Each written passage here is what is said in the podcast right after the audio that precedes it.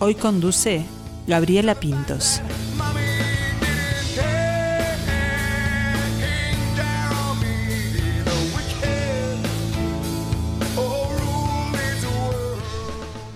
No te preocupes, que son cosas de niños. Hoy se pelean y mañana están bien. Me parece que quiere llamar la atención. Te tenés que hacer respetar, vas mañana y le pegás. Ese chico siempre fue medio raro, mejor juntate con otro compañerito. Pero mirá lo que se puso, no está bien, pero también se lo buscó. Y mil justificaciones más de lo injustificable. Excusas o vendas para no ver una realidad. Hay un niño o una niña que está sufriendo y que es una víctima. Y hay otro que ejerce la violencia, el hostigamiento. El otro día en perspectiva, Romina hablaba con una experta que nos explicaba lo atentos que tenemos que estar los padres, familiares, docentes y todo el entorno de los niños. Pero también hay disciplinas como el teatro que cumplen su rol social llevando a escena estas problemáticas, no para darnos una lección, pero sí para abrirnos los ojos, para poder identificarnos y acercarnos a estas situaciones. En el Teatro del Galpón está en cartel actualmente y sigue hasta fines de mayo una obra que trata específicamente sobre el bullying a nivel escolar, El Pequeño Pony, y hoy conversamos con uno de sus protagonistas, Pablo Robles, actor de teatro, de cine y televisión. Ya que lo tenemos aquí, también aprovecharemos para charlar más este, sobre sus otros trabajos, emprendimientos y desafíos que ha tomado en esta época, en estos momentos. Bienvenido, Pablo, ¿cómo estás? ¿Cómo estás, Gabriela? Buenas tardes. Se agradece el llegar hasta el estudio en, en estas condiciones climáticas y también de tiempos que te tienen muy atareado. No, no, por suerte, por suerte estamos cerca y, y bueno, nada, se, se pudo dar bien, bien, este, y muchas gracias por recibirnos, por favor. Por favor, eh, bueno, el gusto es nuestro y ya que te tenemos acá, primero vamos, vamos a hacer un poco de historia. Vamos a retrotraernos. Me encanta contar a los 18 años de Pablo, que, que está estudiando teatro. Wow. Estamos hablando de Un 1990 y algo. Ah, no. Este, sí, estudié en la escuela del actor, que en aquel entonces era la escuela del Anglo Bombú, que quedaba ahí en Boulevard España y Luis de la Torre. Este, docentes impresionantes, Ricardo Beira, Ana Pañela, Roberto Jaifawi, Marianela Morena, bueno, gente que hoy son referentes. Si bien quizás no estén tan expuestos en la actividad pública, este, para, para gente de teatro saben de quién estoy hablando Claro. perfectamente. Y y nada, y transité esos primeros tres años allí. Este, yo ya trabajaba, hacía, hacía eh, cosas, este, publicidad de la tele, la, la típica, ¿no? Este, desde de, de, Burí. Y ahí, bueno, comencé con las herramientas más este, profesionales. Después tuve la, la suerte de, de- de tener una escuela gigantesca que fue eh, Barro Negro, la obra del Omnibus. Ahí estuve cuatro años, hice más de 700 funciones. Y ahí, bueno, nada, rompes esa, lo que es la cuarta pared, Sí. la, el, el- la- el- el sistema convencional de, de actuación, arriba un escenario, el público abajo, o sea, em, para mí fue como una un, un- un antes y un después. Y fue mi, mi- Y mi- todas las eventualidades que se pueden dar. nos pasó de todo. 700. El ómnibus se, se quedara sin batería y, y decirle a la gente que lo tienen lo que lo tenían que empujar donde paraba ahí en la parte del boliche que, que quedaba en la Sociedad Uruguaya de Sí. Actores, ahí en Mercedes y Río Branco, y tuvimos que una vez no me no me olvido más, pleno invierno tuvimos que decirle a la gente que el ómnibus se había quedado, la gente muerta de risa empujando el Mercedito este por Río Branco para abajo para que entrara en segunda y agarrar este y que y que y bueno, son cosas que pasan este y desde dentro de un personaje te foguean para, Claro. para lo siguiente. Si bien eso era una, una comedia, una tragicomedia, Este, mm, en un momento tuve que decir, bueno, está basta, este, porque necesito hacer algo más. Este, si bien, eh, contrariamente a lo que se piensa, este, eh, fue- eh, era redituable económicamente, pero bueno, necesitaba explorar más cosas en el teatro. Y ahí fui, empecé, porque obviamente no te conoce nadie, porque Barro Negro ya hacía 15 años que estaba en cartel, ahora cumple 30 años. Impresionante. Es impresionante. Este, y mm, bueno, y ahí empecé hasta que un buen día, este, Mario Ferreira, quien fue hasta hace muy poco tiempo director artístico de la Comedia Nacional, Sí.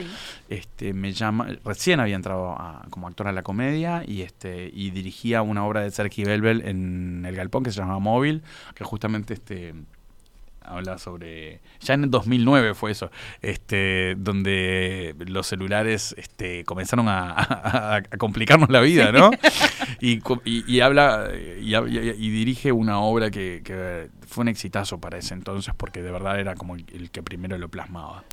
Entonces ahí yo ya quedé em, fichado por parte de Teatro del Galpón este, y ahí comencé a trabajar sistemáticamente hasta 2018 donde formo parte de, de su elenco estable y ahora ocupo, además de eso, eh, la Secretaría de Extensión Cultural, el departamento o el área que se encarga de la programación eh, para primera infancia, chicos eh, eh, escolares, chicas y chicos escolares, adolescentes hasta 18 años. Este, y eso que es una gran labor. Pero en la parte actoral que me corresponde, que estoy desarrollando ahora allí, estoy haciendo una obra que estaba estrenada desde antes de la pandemia, eh, que se llama 2019, ¿no? 2019, que dirigió Natalia Menéndez, eh, una directora española, este, hija de Alfredo Menéndez, un, un conocidísimo, después este, si quieren buscarlo, un conocidísimo actor este, clásico de, de- de cine y, la televisión y el teatro, por supuesto, español de los años 60 y 70. Y ella, eh, que mm, fue durante muchos años la, mm, eh, digamos, la, no digo jefa ni presidenta, pero de- que la encargada la- la- la- del Festival de Almagro. Es un Ah, festival que casualmente el Galpón va ahora. Este, ella fue la directora del Festival de Almagro, un festival de, mm, de verso español que se hace en la ciudad de Almagro. Es una ciudad muy pequeña, este, de estilo medieval. Ahora el Galpón va con Semiramis, es una, una obra de Calderón de la Barca versionada, este, dirigida por Marcos Acuña y, y Leila García, este, que va en representación de Uruguay. Uruguay es anfitrión de, de este de este evento, Sí. del festival por este año. Y bueno, los que nos quedamos aquí haciendo teatro, hacemos, eh, re- repusimos, después de la pandemia, se abrieron los teatros y en la sala cero, que es una sala muy acogedora, muy linda el Teatro del Galpón. Después de todo, además, el, el cambio que vio el galpón con el audiovisual, con el- estu- se estuvieron moviendo por No, todos no, lados, socialmente fue- también. Sí, sí, sí, sin duda. El Galpón eh, no solamente es un teatro gigantesco con tres salas, es un centro cultural. Es algo más. O sea, no solamente brinda entretenimiento, brinda eh, cultura eh, desde todo punto de vista y sobre todo eh, reflexión reflexión social y labor social, Departamento Sí. de Extensión Cultural, del que te mencionaba, del cual soy secretario actualmente, este, lo que hace justamente, y, y es en el proceso que se encuentra mm, el, el pequeño Pony, es de tratar de, de poder llevar esta obra a, a los docentes, a los padres, a los funcionarios de las instituciones eh, educativas y a los chicos un poquito más, más grandes, más de 15 para arriba, porque de verdad es una obra muy fuerte. Eh, y ahora voy a contar de la obra. Sí, este, mm, La obra cuenta las decisiones que toman dos padres. El niño nunca está presente, excepto por, bueno, por, porque es una apuesta multimediática, es una apuesta muy, muy moderna en el sentido del concepto, ¿no? Este es como un- una escenografía dibujada por un niño, que es como el niño se lo imagina, tiene audiovisuales que lo explican, que lo apoyan. El niño no está, son Estefanía Costa, que hace de la mamá, que es una gran, gran actriz, y además fue compañera de escuela de teatro mía también, este, bueno, y quien les habla. Eh, hacemos ese trabajo, que son nada, 14 escenas, donde va comenzando desde un lenguaje mm, liviano y, dando, digamos, la información de dónde se encuentra el punto hasta que comienza el conflicto, que es, digo, sin spoilear nada, este, todo comienza por una mochila que el niño quiere llevar, una mochila determinada. Este, a raíz de eso se desencadena una situación donde la familia, el padre por un lado y la madre por otro, se dividen en lo que creen que es más apropiado para el niño. Y es desde ese lado donde el autor Paco Becerra, Becerra, sí. que es un grosso, pero grosso de verdad. Es un, es un tipo, incluso que estuvo haciendo residencia acá en Uruguay, este, por el Instituto de Artes Escénicas, el INAE, este, un trabajo hermoso que, que- tuvo la, la oportunidad de, compartirnos y en la EMAD, el taller de dramaturgia también. Eh, él escribe esto desde, desde una sinceridad, desde una proximidad. Este, no me atrevo a decir que, que fue una, una- una cosa eh, personal porque no lo sé, Claro. ni nos interesa. Creo que eh, quien ve la obra y como, como, como cuando la leímos, eh, entramos en una revisión histórica propia y personal de lo que nos pasó tanto como bulineados como bulineadores. Claro. Voy a decirlo así, este, muy mal conjugado. Si me agarra acá este cotelo me va a decir no se dice así.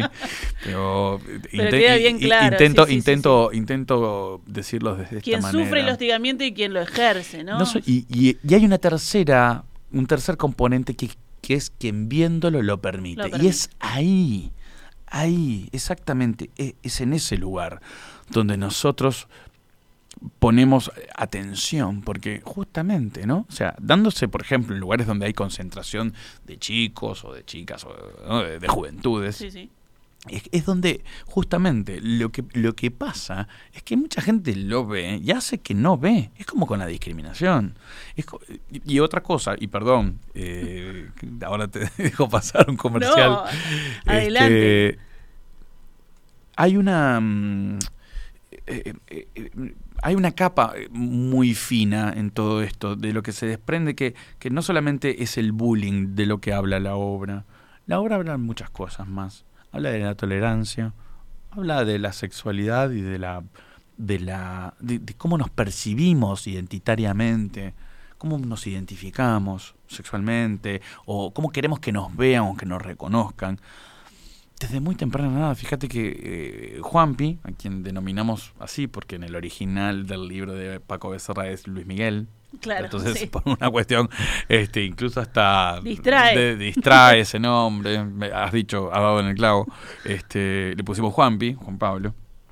Este, em, no, no, no, no, es, no es fácil este, que, que, que- este chico pueda este, expresarse por, por todo el medio ambiente que lo rodea. Desde cómo son la- las normas institucionales de esa institución donde va, que se entiende por lo que dice el texto que es un colegio privado, pero puede ser un colegio público perfectamente, una escuela pública. Es un chico que tiene 10 años, o sea que está en una edad donde la, la identificación, la, la- la- el, el mostrar tus intereses, sus intereses, este, sus elecciones, está empezando a tomar decisiones. Claro, También está descubriendo sus intereses, ¿no? Y Está descubriendo sus intereses, pero eh, mm, va desde una cosa mucho más inocente para la sociedad. Va desde elegir qué mochila. La Yo tengo una mochila en este momento acá en la mano, en el estudio no la ven, pero de qué color o qué símbolos tiene la mochila. Es como quien elija ponerse una remera. Como es tan básico en la diferencia que, que nos, nos hace pensar desde a- de ese acto, en teoría inocente, cómo, o sea, las cosas que todos hemos padecido, y digo todos hemos porque de verdad, o sea, yo lo he padecido cuando niño, por, por, por haber tomado las decisiones que tomé en mi, en mi época, y no, no nos pasa, nos, digo, quiero decir, nos pasa muy seguido que hemos hecho funciones para docentes, justamente, porque lo que queremos hacer es, este una vez que termine esta temporada, incluirla, este eso es un proceso bastante de, de análisis por parte del área, por parte del consejo directivo del teatro, ¿no? de, poner la obra a disposición de, de extensión cultural, pero digo, es una de las consideraciones, es un trabajo que normalmente se hace en el teatro, pasar Claro. los espectáculos del repertorio de artística al repertorio de, o sea, tenemos las consideraciones, vemos qué viabilidad tiene, todo eso, pero el tema, eh, hacemos este, funciones especiales para docentes, los docentes nos, nos- nos cuentan que, que esto es algo eh, que debe, de lo que debe hablarse ya, ya mismo, porque ocurre en... eh, ¿Cómo se dice? Eh, tácitamente, pasa Claro. y nadie dice nada. Está normalizado, ¿no? Uno lo tiene como... No, bueno, son cosas de chiquilines. Y no son cosas de chiquilines. Hay gente que, que comienza, los traumas los comienza a esa edad soportando esas cosas. Y bueno, y, y hablando de, de los padres, ¿no? Y de los docentes, como decía yo, del entorno, de lo atentos que tenemos que estar. Es una cosa, eh, una temática que quizás, como decís tú, una, una elección tan personal como ponerse una remera, como una, una mochila. Me hiciste acordar, mira, me volví a la escuela a que me había ahorrado este dinero para comprarme un pequeño broche, que era como una flor española Sí, amarilla. sí, sí, sí, Vaya sí. uno a saber por qué me gustaba esto. Y fui y me dijeron que distraía y que me lo tenía que sacar, que no podía ir a la escuela Pero con por eso. supuesto. Pero es una, es una pequeñez, ¿no? Que a todos nos tocó en algún momento, lo normalizamos quizás, algunos peor. Y, y bueno, y es eh, creo que es el rol también de- del, del teatro, eso de sin querer dar lecciones de vida, abrir los ojos y, y- y poder identificarse, ¿no? Porque un padre que ve eso y, y ve esas pequeñas señales que puede dar un niño que quizás no le estamos prestando atención, bueno, hay que ir y hablarlo. Mínimamente hablarlo, ponerlo sobre la mesa. Y otra, eh, totalmente de acuerdo con lo, lo que decís, pero otra de las de, de que lo toqué por arriba, otra de las de las cosas de las que de la que habla la obra es que justamente, o sea, muchas veces el chico, la chica, eh, que- queda preso de, de- de las elecciones, elecciones y los traumas personales de sus propios padres También. sus reacciones condicionadas por lo que ese padre o esa madre cree, o esos dos padres o esas dos madres, ¿no? Cree que es lo que debe ser y parecer, es ahí donde a veces en, cantidades muy grandes de, de casos este, son los que originan el problema al chico. Es como, al chico o a la chica, como, como como que justamente ese maltratamiento agranda el problema. Es como que- quien lava con agua sucia, o sea, termina manchando, o sea, eh, es, es de verdad. Nosotros recibimos primero, bueno, nada, eh, muchos agradecimientos por tocar el tema, muchos de los elogios por la dirección y por la puesta en escena, por último por la actuación, porque de verdad nosotros nos, nos comprometemos mucho con Estefanía, no fue fácil reponerla sin, sin la directora allí, no Claro. fue fácil, este, apelamos a nuestro, nuestra memoria emotiva, nuestra memoria conceptual de, de- de lo que fue en el proceso que se hizo.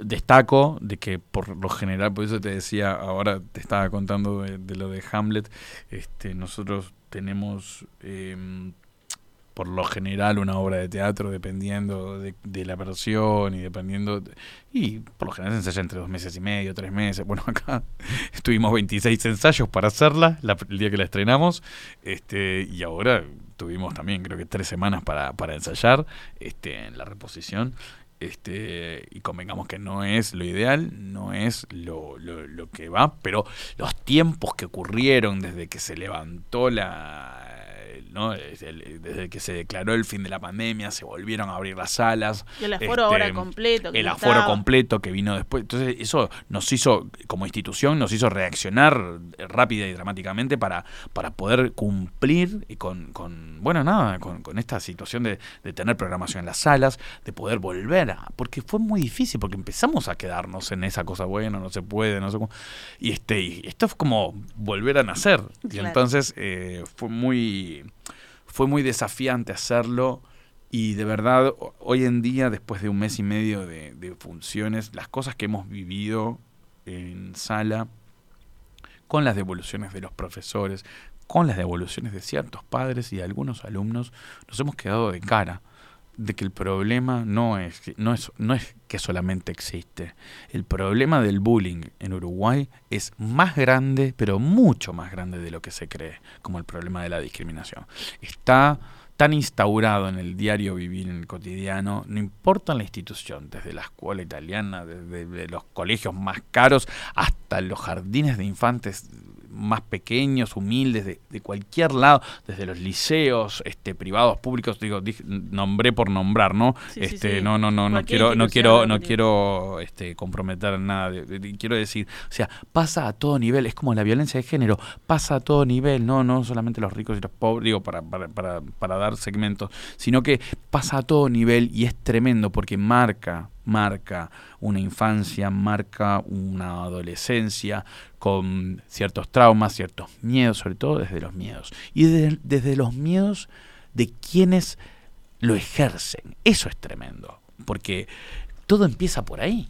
Claro. Bueno, Miedo al diferente. Eh, bueno, exactamente. Y lo hablaba Romina en, en una nota que hacía en perspectiva la semana pasada, este, que están las, las señales que pueden mostrar los niños que, que sufren ese estimamiento, pero también hay señales de quien lo ejerce, de quien lo está haciendo, ¿no? Y que también hay que estar este, atento a ello Exacto. y ver cuál es el problema, por qué se está tratando a, a la otra persona así, como decías tú, ¿será por miedo o por qué? Bueno, eso hay que, hay que buscar también. Y, y- y eso se combate hablando, dialogando, mirando, sacándonos los auriculares, baj- dando vuelta la pantalla del teléfono, mirándonos a los ojos y diciéndonos las cosas con respeto, con, no digo amor, pero digo con, sinceridad, este, porque de verdad es importante que como sociedad demos un paso adelante desde niños, desde respetar al otro. Ojo, quiero ser honesto también y sincero. Hay muchos lugares que esto directamente eh, es como el ABC en ciertas instituciones eh, existe y se promueve. Pero no o sea me refiero al respeto a la Claro, sí, tolerancia y todo eso el por cuidado, supuesto no no vamos no vamos a, a hacer este a, a decir que es todo malo. Pero sí existe como dije lo reitero existe existe más de lo que creemos y está como en capas no o sea muy delgadas líneas pequeñas cosas o sea desde el chiste desde la mm, desde el regalo no ah no sé la pavada la típica no si es rosado para nena si es celeste digo no elegí lo que te guste elegí lo que te guste regalar y elegí lo que te guste que te regalen. Me refiero, ¿viste? Cuando, ¿Qué quieras? No, pero ese no lo vas a llevar, ese es de Claro. nena, ese es de varón. no, la no. pelota para el nene y La, muñequita, para la, la, cocinita, el coso. Regalen todo para todos. Si son juguetes, justamente, es jugar. Bueno, pero qué importante el tema de la comunicación. Estás hablando de que en este núcleo familiar, los papás de Juanpi, eh, ellos mismos que formaron el núcleo, que tienen una familia, que uno diría, bueno, llevan un camino este, que, van eh, en paralelo, acompasados, tienen distintas visiones de esta misma situación. Y lo peor de todo y que queda en evidencia es que nunca, nunca, nunca, nunca tienen en cuenta la opinión del niño.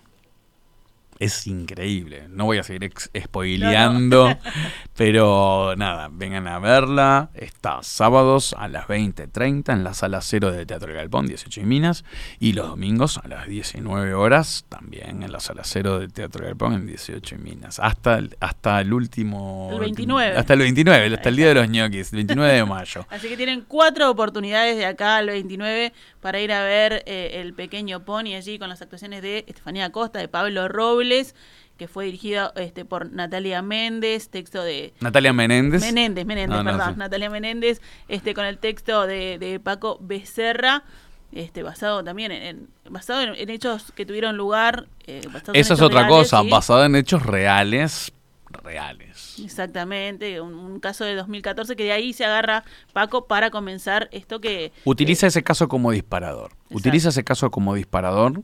Este, en realidad utiliza dos casos como disparador que eh, terminan confluyendo en uno con una maestría muy buena de lo que es eh, la escritura desde su mano este, y, que, y que de verdad es... lo digo y se me pone la piel de gallina porque cada vez que vamos a hacer la función con Estefanía, nosotros eh, nos miramos y decimos, bueno, nada, que sea lo porque aparte nos pasa de todo, que la gente termina la obra y la gente no aplaude porque no sabe si terminó o está tan impactada que no puede reaccionar Claro. y, y hay gente que de, de los nervios por momentos se ríe en lugares muy complicados y, y entendemos que esa risa viene desde un lado, desde el miedo, desde la no, no comprensión y respetamos todas las, las- Hay gente que se ha parado y se ha ido porque de verdad no puede tolerar este, esa visión del dolor. Este, lo cual es comprensible, pero yo creo que también justamente no nos olvidemos que el teatro es el espejo del alma y el espejo de la humanidad. Sobre todo está ahí porque es el, primer arte, es un hombre sentado y el otro que lo está viendo pasar. Y es ahí, es ahí. Hab- Hablabas de un, de un detalle que, pasa en distintas obras, en distintos casos, eh, que quizás, para, claro, un actor con tacto oficio ya lo sabe manejar, pero es eso, ¿no? La reacción del público en lugares que uno no se imagina, ¿no? Que cuando pasa y ensaya la Sí, obra, sí, sí, claro. este, va buscando otras cosas y de repente eso, ¿no? El, el nervio, el- la incomodidad que genera algo y que, que los hace reír, como decís, ¿de qué se están riendo, no? Y sí, eh, eh, ocurre eso, ocurre que la risa es como una especie de, de- de seguro de vida. En la historia de, de- la humanidad hay varios teóricos que han estudiado el origen de la risa, el porqué de la risa, y es justamente, es una protección. Es, es, es- eh, es tan desestimada como protección, pero en realidad es, o sea, yo camino, tropiezo, me caigo, tú me estás viendo y te reís. Ah, Sí, te claro. corres a levantarme. Pero, Pero lo primero que haces, y es por eso, porque no te pasó a vos. Entonces, esa reacción es justamente la defensa. No me pasó a mí. No me pasó a el mí. alivio ahí. El alivio, no me pasó a mí, le pasó al otro. Voy y te ayudo. Pero la, la- o sea, pruébenlo en sus casas. que aunque, aunque te caigas de mentira, es así, es, es, es- es instintivo casi, es una reacción instintiva. Pablo, está divina la charla, seguiríamos hablando, pero tenemos pocos minutos. Sí. Igual tiraste ahí, porque lo habíamos hablado fuera de micrófonos, el tema de Hamlet. Hace, hace un tiempo ya lo tuvimos a Rogelio Gracia este, hablando de la presentación de la gran obra, la apuesta que se estaba llevando adelante en el Galpón, después también de, de tener la pandemia en el medio cortada. Y ahora se viene una versión. que Bueno, Rogelio estrenó, bueno, nada, eh, con el Pony pasó lo mismo, con, que con, eh, con Hamlet pasó lo mismo que con el Pony, ¿no? Ah, dos semanas antes de estrenarse, ¡pum!, pandemia. Sí. Bueno, el Pony llegó a estrenarse, por suerte, pero, pero Hamlet no. Entonces, eh, apenas se pudo abrir el teatro este, a fines del año pasado, se, se, se reensayó y se estrenó el, no me acuerdo si fue el 5 o 8 de enero de este año.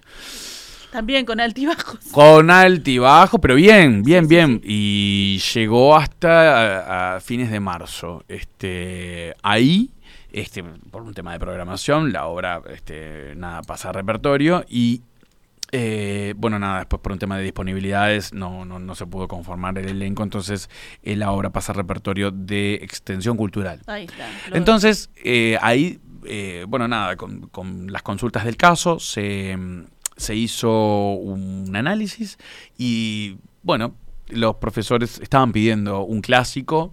Dijimos, perfecto, Hamlet puede ser.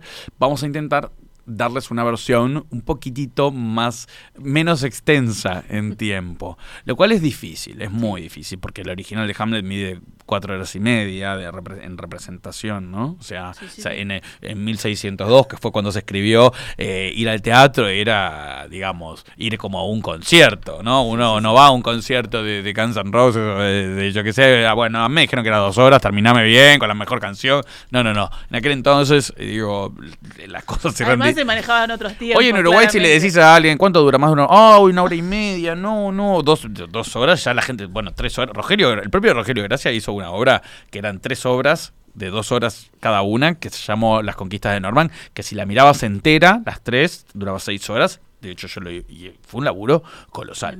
El propio Rogelio que hacía de Hamlet acá, que es además un amigazo, eh, un, un amigo y un, y un gran compañero. Este, en, bueno, nada, este, eh, eh, ahora eh, por, es- por, por temas de grabación, porque Rogelio es internacional. Sí, ya se fue. Este, graba acá, graba allá, este, está, está haciendo un- una serie que, que ojalá este, cuando salga véanla porque va a ser genial. Este, no voy a spoilear No. nada de esto porque sé que hay cosas de confidencial- confidencialidad y de reserva. Pero bueno, tuvimos que mm, tuvo que dar un paso al costado. Este, lo está haciendo ahora el protagónico Agustín Urrutia Márquez.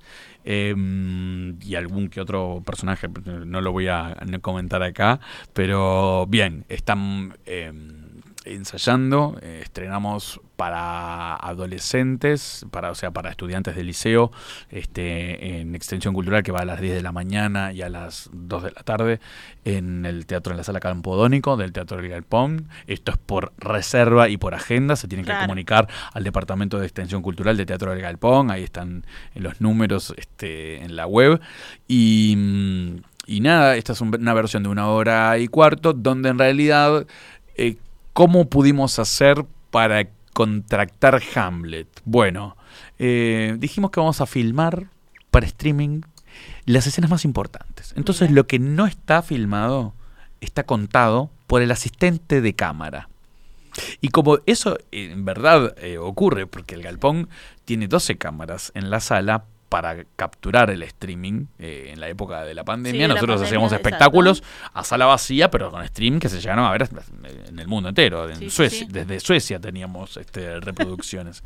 este, entonces, ya que esto es real, vamos a hacerlo así, de esta manera. Entonces elegimos las escenas más importantes de Hamlet, lo demás lo contamos con un relato y utilizamos la técnica de corte acción, corte acción, corte acción, que a los gurises les encanta porque no solamente podemos utilizar eh, este recurso como para achicar el tiempo, sino que desnuda el teatro y Claro. desnuda la, eh, el audiovisual, del cual ahora nosotros estamos eh, También integrados. parte, sí. Entonces, bueno, va por ese lado, es una apuesta fresca, por supuesto que no, no, no, no, no, no, la- no la, no la ensuciamos, este, tratamos de respetar lo que, lo que el, el anterior director marcó, por supuesto, este, siempre y cuando la, eh, la continuidad de la versión este, lo permita.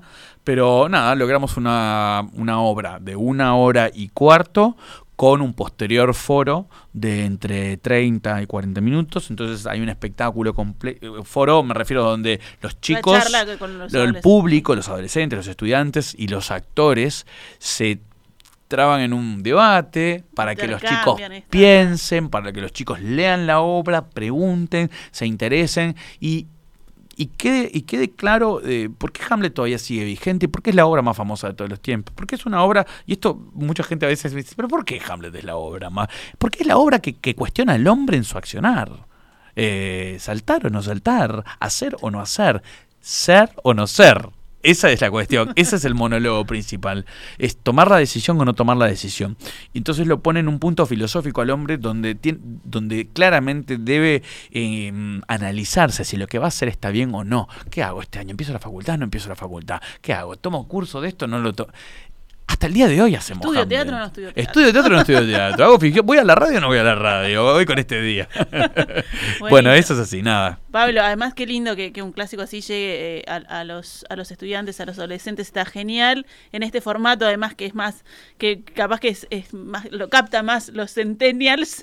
Sí, eh, bueno, Este, sí, sin duda, sin duda. Eh, eh, es mi primera, es, mi- es mi primer, este, como es, estreno de programación como secretario de- de- del área de extensión cultural y me parece que justamente siempre hay que innovar. El- si hay algo que el teatro hace es innovar, porque el teatro lo que tiene que es, como ya lo dijimos, es, es, es el espejo de la humanidad. Y bueno, la humanidad está cambiando a niveles gigantescos. O sea, no nos olvidemos que hace un año era imposible, era mal visto darnos un beso. Sí, claro. Y ahora nos abrazamos y nos colgamos uno de arriba del otro, como era antes. Entonces hemos vivido unos sacudones muy grandes y tenemos que reflejarlo, porque justamente hay algo que tiene que tomar registro y es el teatro, porque es el que tiene el registro de, de la humanidad, es el que marca la agenda de la humanidad, pero no la agenda del día a día, la agenda de, de- de- de- lo vivido, de lo, de- lo cuestionado. Es eso.